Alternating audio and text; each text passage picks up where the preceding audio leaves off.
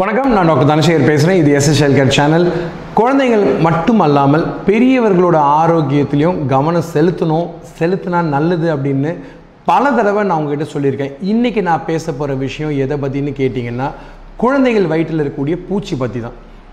நான் முத முதல்ல சேனல் ஆரம்பித்தப்போ குழந்தைங்களுக்கு மோஸ்ட் காமன் மற்றும் பிரபலமான கேள்விகளுக்கு பதில் சொல்லணும் அப்படின்னு ஆசைப்பட்டு நான் முதல்ல போட்ட ஒரு எபிசோட் தான் இந்த வேர்ம்ஸை பற்றி இன்றைக்கி அதே விஷயத்தை பற்றி மறுபடியும் பேச போகிறேன்னா ஒரு சின்ன அப்டேட் மற்றும் இத்தனை வருஷமாக நான் பார்த்து என்கிட்ட பேஷண்ட்ஸ் மற்றும் குழந்தைகள் எல்லாருமே கேட்ட கேள்விகளுக்கான ஒரு பதிலை ரொம்ப சிம்பிளாக நறுக்குன்னு சொல்லணும் அப்படின்னு ஆசைப்பட்டது தான் இந்த எபிசோடுக்கான காரணம். குழந்தைகள் வயிற்றுக்குள்ள இருக்கக்கூடிய குடற்பூச்சிகள் அப்படின்றத இன்னைக்கு விஷயம்.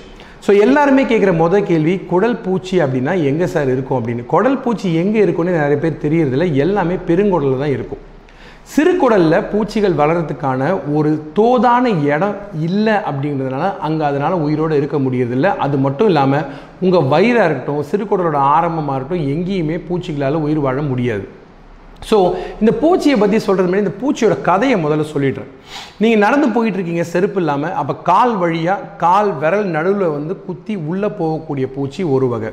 நீங்கள் சாப்பிடக்கூடிய உணவு தெரு ஓரத்தில் சுத்தம் இல்லாத ஒரு இடத்துல உணவு சாப்பிட்றீங்க அல்லது தண்ணீரை குடிக்கிறீங்க அப்படின்னா வயிற்றுக்குள்ளே அந்த பூச்சி போகிறது எப்படி ஆரம்பிக்குதுன்னு பார்த்தீங்கன்னா முதல் உள்ளே போயிட்டு அந்த பூச்சி எல்லா இடத்துலையும் இருக்கக்கூடிய எல்லா விதமான தடைகளையும் தாண்டி முதல்ல வயிற்றில் இருக்க அமிலத்தை தாண்டிடுது நெக்ஸ்ட்டு கணையம் சுரக்கக்கூடிய தண்ணீரையும் தாண்டிடுது அதையும் தாண்டி அது கரெக்டாக சிறுகுடலையும் தாண்டி பெருங்குடலுக்கு போய் என்ன பண்ண ஆரம்பிக்குதுன்னு பார்த்தீங்கன்னா எல்லா இடத்துலையும் டென்ட்டு போட்டு உட்கார ஆரம்பிச்சிடும் ஸோ பின்னு மாதிரி உள்ளே போய் மாட்டிக்கும். ஸோ இது பின் வாம்னு சொல்லுவோம் ஹூக் வாம்னு சொல்லுவோம் டேப் வாம்னு சொல்லுவோம்.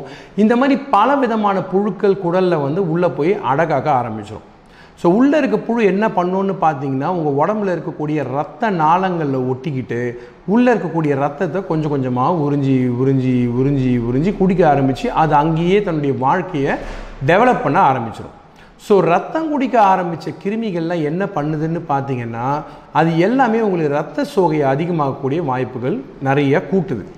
சில சமயம் நான் என்ன பண்ணுவேன்னு பார்த்தீங்கன்னா குழந்தைங்களுக்கு கேமரா டெஸ்ட் பண்ணி பார்க்குறப்போ குடல் உள்ளே பாடுறப்போ நிறைய சமயத்தில் கொத்து கொத்தா கொத்து கொத்தா கொத்து கொடா தான் புழு பார்த்துருக்கேன். அந்த மாதிரி இருக்கக்கூடிய குழந்தைங்கள்லாம் பொதுவாக சரியாக வளர மாட்டாங்க. குழந்தைங்களுக்கு ரத்த சோகை அதிகமாக இருக்கும். ரத்த சோகை இருக்கிறதுனால சரியாக சாப்பிட மாட்டாங்க. ஆனால் குடல் புழுக்கள் பொதுவாக வயிற்று வலியை உண்டாக்குறது கிடையாது. பசியின்மையை கொடுக்கறது கிடையாது. ஸோ அப்போ எப்படி பெருகுதுன்னு பார்த்தீங்கன்னா ரொம்ப சிம்பிள் புழு வெளியே வந்து உங்கள் கால் ரெண்டையும் நீங்கள் நைட்டு சேர்த்து வச்சு படுத்துட்டு இருக்க சமயத்தில் இந்த பகுதி பார்த்தீங்கன்னா ரொம்ப தகதகன் இருக்கும். ஸோ தகதகன் இருக்க பகுதியில் சூடு அதிகமாக இருக்கிறதுனால புழுக்கள் இந்த இடத்துக்கு வந்து கரெக்டாக என்ன பண்ணணும்னு பார்த்தீங்கன்னா வெளியே முட்டை போட ஆரம்பிச்சிடும் கால் எடுக்கலை. இதனால தான் குழந்தைங்க நைட் டைம் எழுந்துச்சு ஆசன வாயில் அரிக்குது அரிக்குது அப்படின்னு பேரண்ட்ஸ் கிட்ட சொல்லுவாங்க. சொரிஞ்ச குழந்தை என்ன பண்ணுன்னா அந்த இடுக்கில் இருந்து எடுத்து தான் வாயில் மறுபடியும் அதை வைக்க ஆரம்பிக்கும். இந்த முட்டை பகுதி ஆசன வாயிலிருந்து வாய்க்குள்ளே மறுபடியும் இப்படி தான் போகுது. ஸோ ஒரு குழந்தைக்கு அதே இன்ஃபெக்ஷன் திரும்ப திரும்ப வர்றதுனால இது பேர் ஆட்டோ இன்ஃபெக்ஷன்னு சொல்லுவோம். ஒரு கழிப்பறையை வீட்டில் இருக்கவங்க எல்லாருமே பொதுவாக பயன்படுத்துறதுனால இன்ஃபெக்ஷன் வந்து ஒரு ஆள்லேருந்து இன்னொரு ஆளுக்கு ரொம்ப வேகமாகவும் பரவ ஆரம்பிச்சிருது. ஸோ இதனால தான் எல்லாருமே என்ன சொல்கிறாங்கன்னா மலம் கழித்து முடித்தவுடன் நல்ல கையை கழுவுங்க விரல் நகத்தை நறுக்குன்னு வெட்டுங்க சாப்பிட்றப்போ மற்றும் உணவு சமாளிக்க சாரி சமைக்கிற சமயத்தில் பார்த்தீங்கன்னா சோப் போட்டு கையை கழுவிட்டு உணவு சமைக்க ஆரம்பிங்கன்னு சொல்கிறாங்க ஸோ நீங்கள் குழந்தைக்கு எத்தனை தடவை பூச்சி மருந்து கொடுத்தாலும் வீட்டில் இருக்கக்கூடிய பெரியவங்களோ சமயக்காரங்களோ யாருக்காச்சும் இன்ஃபெக்ஷன் இருந்துச்சுன்னா தொடர்ந்து வந்துக்கிட்டே தான் இருக்க போகுது. அதனால் வந்து இதனால தான் குழந்தைக்கு பூச்சி மருந்து கொடுக்கறது போதாது வீட்டில் இருக்கவங்க எல்லாருக்குமே பூச்சி மருந்து கொடுக்கணும் அப்படின்னு சொல்கிறதுக்கான முதல் முதல் படி. ரெண்டாவது என்னன்னு கேட்டிங்கன்னா பூச்சி மருந்து குழந்தைங்களுக்கு ரெகுலராக கொடுக்கணுமான்னு ஏன் இப்போ என்னுடைய கிளினிக் வர நிறைய பேர் வந்து சொல்லுவாங்க நாங்கள் வந்து அடிக்கடி வேப்பங்குழந்து கொடுக்குறோங்க நாங்கள் வந்து கஷாயம் கொடுக்குறோம் நாங்கள் இது கொடுக்குறோம் அது கொடுக்குறோம் அப்படின்னு. ஆக்சுவலாக பார்த்தீங்கன்னா மருத்துவ முறைகளில் இந்த பிரச்சனைகளுக்கு கிருமி ஒழியுதோ இல்லையோ ஆனால் சைடு எஃபெக்ட்ஸ் ரொம்ப அதிகமாக இருக்குது ஸோ இந்த மாதிரி இருக்கிறவங்க தயவு செய்து இந்த மருந்துகளை யூஸ் பண்ணாதீங்க. பூச்சியை ஒழிக்கணும் அப்படின்னு பார்த்தீங்கன்னா ரெகுலராக பண்ண வேண்டிய விஷயங்கள் ஒன்று ஆறு மாதத்துக்கு மேலே ஒவ்வொரு குழந்தையும் ஒரு சைக்கிள் மாதிரி கரெக்டாக பூச்சி மருந்து ரெகுலராக எடுத்துக்கிட்டே இருக்கணும். நெக்ஸ்ட் கேள்வி என்ன கேட்குறாங்க எப்படி எடுக்கணும்? எத்தனை நாள் எடுக்கணும்னு கேட்டிங்கன்னா சிக்ஸ் மந்த்ஸ்க்கு ஒன்ஸ்ன்னு இப்போ தான் சொன்னேன். ரெண்டு டோஸ் எடுக்கணும் பதினஞ்சு நாள் இடைவேளையில். ஸோ இந்த பதினஞ்சு நாள் இடைவெளியில் ரெண்டு டோஸ் கொடுக்குறப்போ நம்ம கொடுக்கக்கூடிய சிறப்பேர் வந்து ஆல்பெண்டோசோல்னு சொல்லுவாங்க. ஆல்பெண்டோசோல் சிறப்பு தான் இப்போ இந்தியாவில் இருக்கக்கூடிய பூச்சி மருந்து. இந்த பூச்சி மருந்து ஒரு டோஸ் ஃபஸ்ட் நாளும் செகண்ட் டோஸ் பதினஞ்சாவது நாளும் கொடுப்பாங்க. இதே ஆறு மாதத்துக்கு ஒன்ஸும் இருபது கிலோவுக்கு மேலே குழந்தை எடை கூடுச்சு அப்படின்னா குழந்தைக்கு டோஸை வந்து நம்ம மாற்றி கொடுக்க வேண்டி இருக்கும். இதற்கு முன்னாடி மெபெண்டசோல் அப்படின்னு ஒரு சிறப்பு ஒன்று கொடுக்க கொடு கொடுத்துக்கிட்டு இருந்தோம். இப்போ ஆக்சுவலி ஸ்டாக்ல இல்லை சொன்ன மெபெண்டசோலை பற்றி இப்போ பேச வேண்டாம் ஸோ பூச்சி மருந்து வேறு யாருக்கெல்லாம் கொடுக்கலான்னு பார்த்தீங்கன்னா உங்கள் வீட்டில் இருக்கக்கூடிய தாத்தா பாட்டி அம்மா அக்கா மாமா சித்தி யாருக்கு வேணால் கொடுக்கலாம்.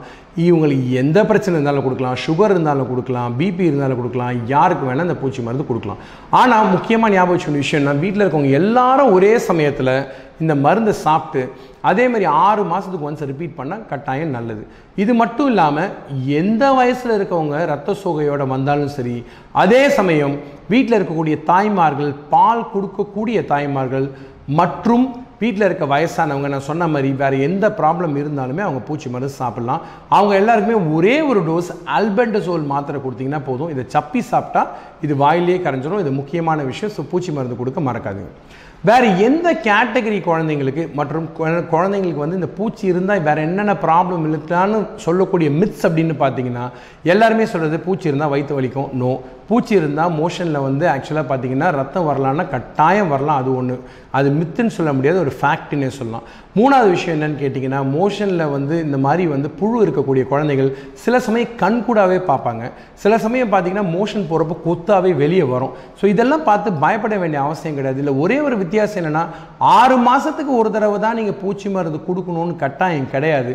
குழந்தைங்களுக்கு ஆசன வாய்க்குள்ள அரிப்பு இருந்தாலும் சரி அல்லது குழந்தைங்க வந்து அரிச்சிட்டே நைட்டு தூங்கினாலும் சரி அப்படி இல்லை மோஷனில் நீங்கள் புழு பார்த்தாலும் சரி மலத்தில் புழு பார்த்தாலும் சரி நீங்கள் தயவு செய்து பூச்சி மருந்து கொடுக்கணும் கொடுக்க செய்யலாம் தப்பு இல்லை. பூச்சி மருந்து எந்த வயசுலேருந்து ஆரம்பிக்கலாம் அப்படின்னு பார்த்தீங்கன்னா குழந்தைங்களுக்கு பூச்சி மருந்து பொதுவாக ஒரு வயசுலேருந்தே ஆரம்பிச்சிடலாம். ஒரு வயசுக்கு மேலே எத்தனை நாள் கொடுக்கணும்னு பார்த்தீங்க அப்படின்னா ஆயுசுக்கும் பூச்சி மருந்து கொடுத்துட்டே இருக்கணும். குடும்பத்தில் இருக்கவங்க எல்லாருமே பூச்சி மருந்து கட்டாயம் எடுக்கணும்.